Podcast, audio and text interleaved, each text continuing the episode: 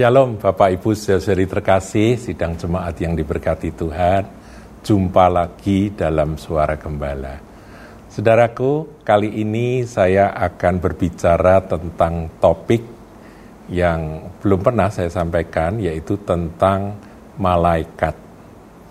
Saudara, eh, kalau kita mempelajari Alkitab, maka kita akan banyak jumpai akan eh, pekerjaan dan ini apa gerak-gerik dari malaikat. Ya saudara ya. Uh, tidak tidak terlalu banyak tetapi ada di kitab-kitab yang kita baca itu muncul dan muncul begitu. Siapakah sebetulnya malaikat itu saudara? Malaikat di dalam perjanjian lama dalam bahasa Ibrani disebut malak itu artinya adalah utusan utusan Tuhan. Messenger of God ya. Jadi malaikat itu malak itu kata malaikat itu berasal dari malak itu uh, adalah utusan dari Tuhan. Jadi Tuhan kita itu kita bayangkan aja karena tidak kelihatan ya malaikat kan nggak kelihatan tapi kita membayangkan bahwa uh, Tuhan kita itu adalah raja dan dia punya banyak banyak uh, orang yang ada dalam pemerintahannya. Tentunya ada juga pasukan-pasukan, panglima, tentara dan sebagainya. Dan uh, semua itulah yang disebut dengan makhluk surgawi yaitu malaikat. Malaikat ini siapa, saudara? Dalam perjanjian baru dipakai istilah bahasa Yunani angelos. Angelos ini ya sama artinya yaitu utusan Allah one who is sent by God gitu ya. Jadi seorang yang uh, diutus oleh Tuhan. Jadi malaikat ini adalah makhluk ciptaan yang memang punya tugas untuk melayani Tuhan. Jadi Tuhan punya mau apa, dia mengutus akan malaikatnya. Makhluk yang ya, makhluk surgawi yang namanya malaikat ini jumlahnya banyak, saudara. Dan dia kalau diutus Tuhan berkarya, eh, meskipun kita tidak melihat, dia ada. Dan itu dimunculkan di dalam ayat-ayat firman. Sebelum kelahiran Tuhan, malaikat datang, ya ada malaikat yang pangkatnya tinggi, Gabriel, Mikael, dan sebagainya itu muncul, kemudian uh, ada malaikat-malaikat, bala tentara surga dikatakan yang menyanyi, menyambut kelahiran dari Tuhan Yesus, Sang Juru Selamat. Nah itu adalah uh, pasukan surga, bala tentara surga, karyawan-karyawan surga, ya begitu saudaraku ya, yang disebut dengan malak atau angelos. Nah, pertanyaan, apakah malaikat itu makhluk yang hierarkinya itu lebih tinggi dari manusia? Ya, jadi posisi malaikat dalam hierarki surgawi itu seperti apa? Nah, kita harus belajar dari firman, saudaraku ya. Sebab kalau kalau pengertian dari orang-orang yang punya keyakinan lain yang tidak berdasarkan Alkitab, itu bisa beda saudara. Saya ingat sekali akan uh, dosen ya, dosen waktu saya kuliah dulu ada seorang dosen yang agak nyentrik. Dosen ini kalau kasih nilai pelit sekali. Dia bilang kalau saya kasih nilai kepada mahasiswa itu nilai 100 atau 10 itu untuk Tuhan, dia bilang begitu. kalau nilai 9 itu untuk malaikat. Kalau nilai 8 itu untuk uh, guru besar, para profesor. 7 itu untuk para dosen. Jadi kalau mahasiswa itu paling-paling 6. nah, ya ini guyon ya saudaraku ya. Tapi dari kata-kata dosen nyentrik itu, jelas dia punya keyakinan, dia bukan orang Kristen, punya keyakinan bahwa malaikat itu posisinya di atas manusia, saudara. Jadi setelah Tuhan maka malaikat begitu ya. Nah ini pengertian yang tidak alkitabiah. Pengertian menurut firman Tuhan, kalau kita teliti, tidak demikian saudaraku. Jadi kalau ditanya apakah malaikat itu lebih utama uh, dari manusia, jawabnya dalam hal apa dulu, begitu ya. Kalau dalam hal power, dalam hal kemampuan, kuasa, iya benar, malaikat jauh melampaui manusia. Manusia saat ini, saudaraku ya. Kalau manusia dengan tubuh kebangkitan, saya kira ya belum tentu ya. Mungkin manusia dengan tubuh kebangkitan jauh lebih hebat dari malaikat. Tapi kalau manusia yang dengan tubuh fana sekarang ini memang malaikat secara power dan kemampuan kuasa dia jauh melampaui. Kalau saudara baca di dalam eh, kisah-kisah perjanjian lama, itu ada ayat-ayat misalnya Daniel 6 ayat yang ke-22 enggak saya baca saudaraku itu dikisahkan Daniel ketika masuk lubang singa dia berdoa kepada Tuhan, dia menyerah kepada Tuhan dan Tuhan menutup mulut singa melalui apa? Malaikat-malaikatnya yang diutus. Jadi malaikat itu ngadepi singa-singa itu mulutnya ditutup itu aja udah singanya nggak bisa buka mulut saudara. Sehingga Daniel aman di dalam gua singa itu. Paham ya saudaraku ya? Nah, kemudian ada juga saya temukan ya, dalam 2 Tawarik 32 21 melawan Asyur itu Tuhan ngutus malaikat. Nah, malaikat itu perang lawan manusia ya sudah manusia bukan tandingan, mati semua itu orang-orang Asyur. Jadi demikian pengertiannya saudaraku ya. Secara power, kekuatan, secara kemampuan, ya dia memang makhluk supranatural, saudara. Tentunya manusia nggak bisa dibandingkan dengan malaikat. Itu iya, betul. Tetapi dalam hal apakah manusia itu kalah utama dalam kemuliaan dibandingkan dengan malaikat? Jawabnya tidak, saudara. Mengapa? Karena manusia itu diciptakan menurut rupa dan gambar Allah. Nah ini bedanya dengan malaikat. Malaikat enggak, saudara. Malaikat diciptakan sebagai eh, pelayan-pelayan Tuhan menurut keinginan dan kehendak Tuhan. Sehingga ketika malaikat jatuh dalam dosa, ya kita tahu ya bahwa iblis itu yang dikenal oleh uh, kalangan orang Kristen sebagai Lucifer ya itu pimpinan penghulu malaikat yang jatuh. Itu ketika malaikat yang jatuh itu berdosa melawan Tuhan, ya dia dibuang gitu aja. Malah jadi setan, iblis, dan roh-roh jahat itu, saudaraku, dengan sepertiga dari pasukan yang memberontak itu. Tidak ditebus, saudara. Eh, ini bedanya. Ketika manusia jatuh dalam dosa, Tuhan menebus. Karena apa? Karena Tuhan mengasihi manusia. Jadi beda, saudara ya, perlakuan antara manusia dengan malaikat, perlakuan dari Tuhan Bapa di sorga, itu beda. Manusia itu diciptakan serupa menurut rupa dan gambar Allah. Sehingga ketika manusia jatuh, Tuhan karena kasihnya menebus manusia itu. Jadi kita lebih istimewa dibanding malaikat, saudaraku ya. Bahkan malaikat itu di, diperintah oleh Tuhan untuk melayani, melayani akan orang-orang yang takut akan Tuhan. Dikatakan malaikat Tuhan berkemah sekeliling orang-orang yang takut akan Tuhan untuk, untuk melindungi, menjagai. Nah ini kalau kalau eh, sekarang ini kan kita sedang dipenuhi dengan berita tentang Ukraina yang diserang oleh tentara Rusia, saudara. Nah, saya nggak peduli tentang uh, latar belakang politik, ya itu itu bisa dibahas sendiri. Tapi saya memikirkan bagaimana akan anak-anak kecil, bagaimana orang-orang tua yang sedang sakit ketika suasana perang, situasi perang itu kan pasti nggak bagus, saudaraku ya, buat mereka.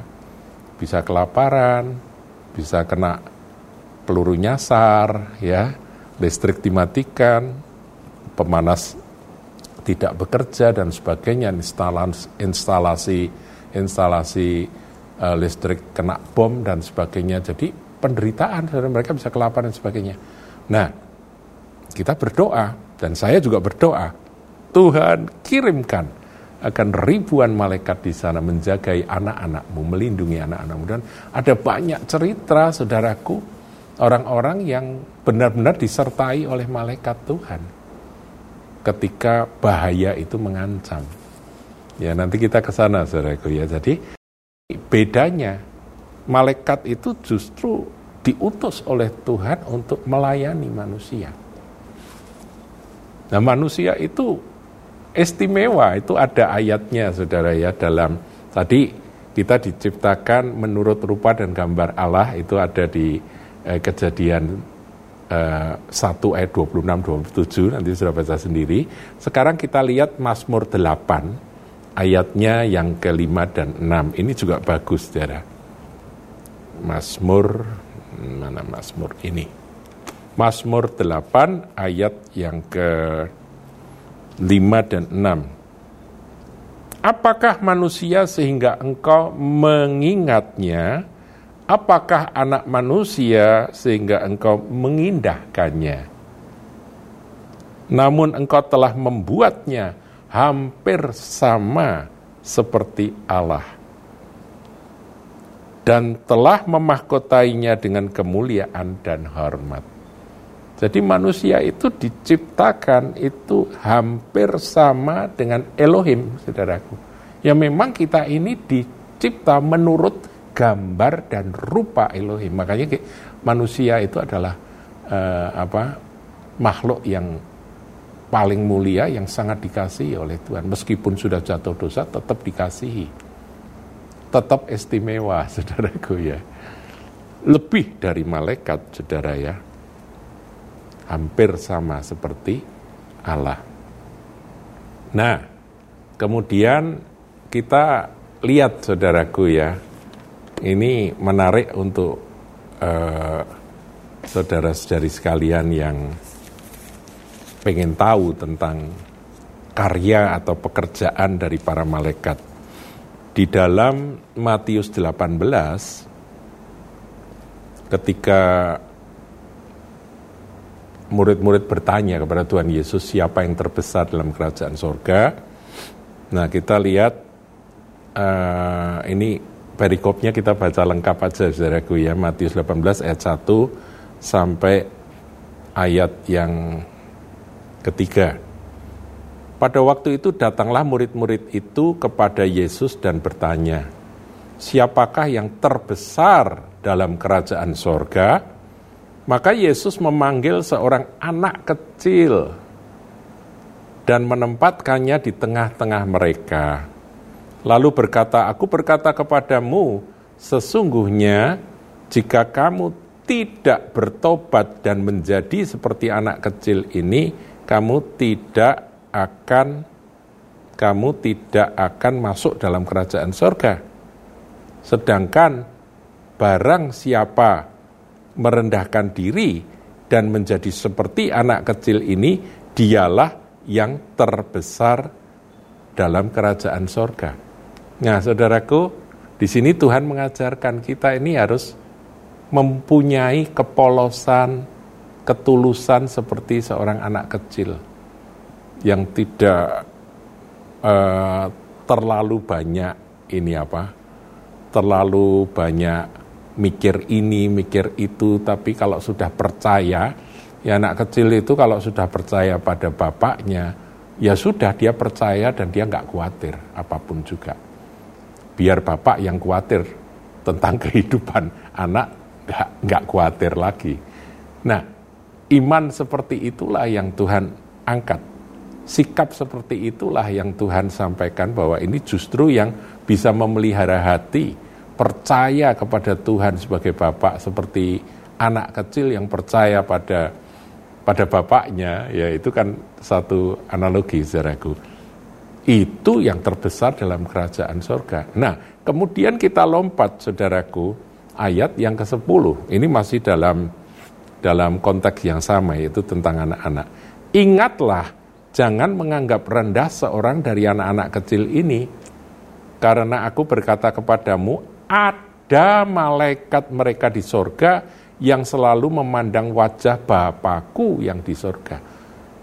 Kenapa ada malaikat di sorga yang terus-menerus memandang wajah Bapa di sorga? Dan pada waktu itu Tuhan berkata, jangan anggap rendah seorang dari anak kecil ini, karena aku, Yesus berkata, ada malaikat mereka, malaikat dari anak-anak itu di sorga yang selalu memandang wajah Bapak. Artinya apa? Dia malaikat yang memang khusus melayani akan anak-anak ini. Dan dia memandang kepada Bapa. Aku ready, Bapak, gitu ya. Ready Tuhan. Ready siap senantiasa 24 jam sehari gitu ya. Untuk apa saja yang kau kehendaki untuk menjaga, melindungi, melayani akan anak-anak yang polos-polos dan masih lemah itu. Nah sekarang pertanyaan, apakah kalau kita beranjak dewasa, malaikat itu tidak lagi siap sedia untuk menjaga melindungi kita?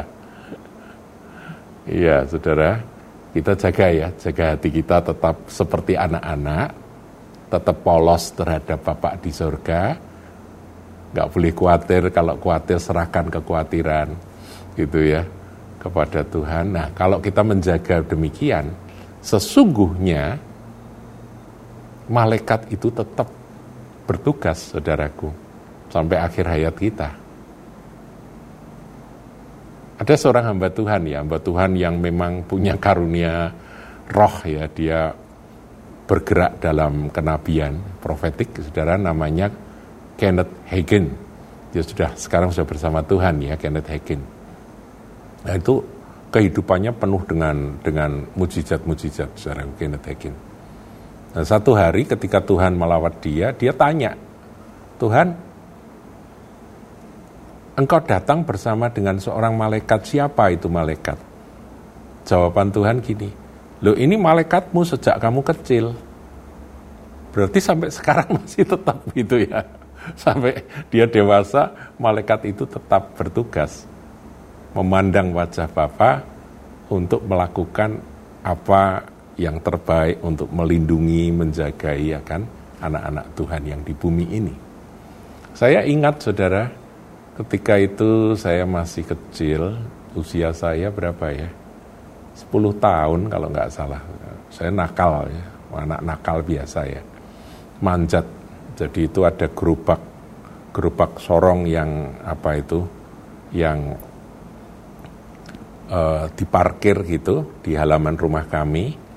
Sedang saya nih ngeliat gerobak itu saya manjat di atasnya. Di sampingnya itu saya manjat, manjat.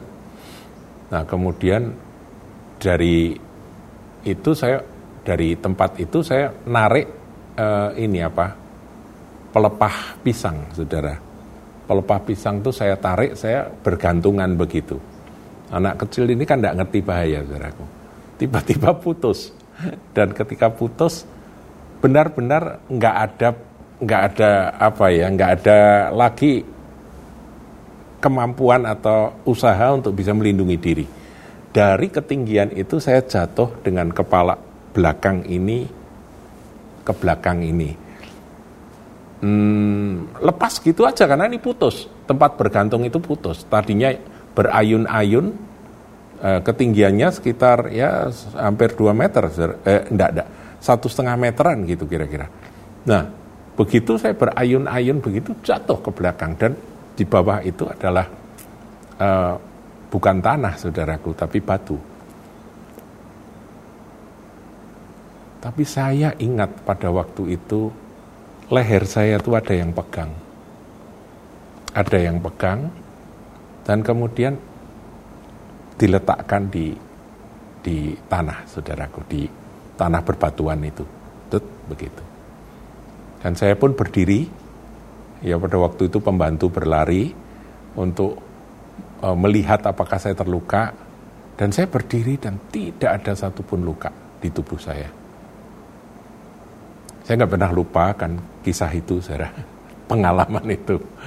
Karena waktu itu saya juga belum belum dalam Tuhan, tapi saya tahu bahwa ketika akhirnya saya bertobat dan menerima Yesus sebagai Tuhan dan Juru Selamat, saya menjadi anak Tuhan, mulai melayani Tuhan, satu kali Tuhan ingatkan, kamu tahu nggak peristiwa itu? Oh iya masih ingat Tuhan. Nah pada waktu itu, malaikatmu menopang kamu. Hingga kepalamu tidak terantuk pada batu gitu ya, bukan kaki tapi kepala. Karena ditopang. Jadi yang begini ini saudara perlu ketahui ya. Ada malaikat yang memandang wajah Tuhan, siap sedia 24 jam sehari, menjaga dan melindungi orang-orang yang hatinya seperti anak-anak. Nah, apakah malaikat itu cuma satu? Oh enggak, enggak. Satu yang bertugas. Jadi satu bertugas untuk jaga anak. Begitu ya. Tapi kemudian sesuai dengan perkembangan malaikatnya bisa banyak saudaraku ya. Sesuai dengan peristiwa yang kita hadapi. Nah ada banyak kejadian saudaraku bahwa malaikat-malaikat itu menolong, menolong dan menolong ya. Saya baca akan kisahnya Lydia Prince ya ketika perang terjadi ya. Perang terjadi uh, berbahaya sekali pada waktu itu di di Yerusalem. Dia harus keluar untuk ngambil air dan di situ dia melihat bahwa uh, pertolongan malaikat itu nyata. Ada satu orang yang dia tidak kenal dan orang itu mengangkat dia dan anak angkatnya itu ya, Tikva itu diangkat, diseberangkan lewat batu-batu pembatas sementara tembakan ada di sana sini diangkat kemudian digendong anaknya sampai tempat yang aman diserahkan dan dia sampai tiba di rumah teman dengan selamat. Ada banyak saudaraku kisah-kisah bagaimana malaikat-malaikat itu muncul dalam wujud manusia untuk menolong pada saat-saat kritis. Jadi kita harus bersyukur saudaraku firman Tuhan menjamin bahwa malaikat Tuhan sejak kita kecil itu sudah bertugas. Yang penting kita punya iman ya karena modus operandinya Tuhan itu adalah iman. Haleluya. Paulus, saudaraku Rasul Paulus ya itu ketika terombang-ambing oleh angin badai ya dia sebagai seorang tahanan yang mau dibawa ke Roma itu di kapal itu dia terombang ambing saudaraku nah pada waktu itu semua ketakutan dan pikir bahwa semua pasti akan binasa. Malam-malam malaikat Tuhan datang dan berkata Paulus engkau akan selamat. Tidak akan terjadi apa-apa karena engkau harus menghadap kaisar. Nah, itu ketetapan Tuhan, saudaraku. Kalau tugas kita belum selesai, nggak ada yang bisa mencelakakan kita. Itu aja. Ya, jadi kita nggak usah terlalu pusing-pusing, saudara. Ya, ada Anda yang takut naik pesawat gitu ya. Seperti Pak Agung itu takut naik pesawat. Siap kali pergi bareng sama saya, naik pesawat, waduh, ngeri gitu ya kalau saya itu mau muntah dan sebagainya. Bukan mabuk saudaraku tapi stres. Ya itu karena nggak yakin aja bahwa ada malaikat yang mendampingi. Asal hati ini tetap tulus tetap polos. Kalau sel belum selesai tugas nggak akan lah. Nggak akan terjadi apa-apa. Ya jadi saudaraku malaikat itu adalah um, utusan Allah untuk melayani kita, anak-anak Tuhan. Sampai nanti Tuhan datang kembali. Tuhan Yesus berkati.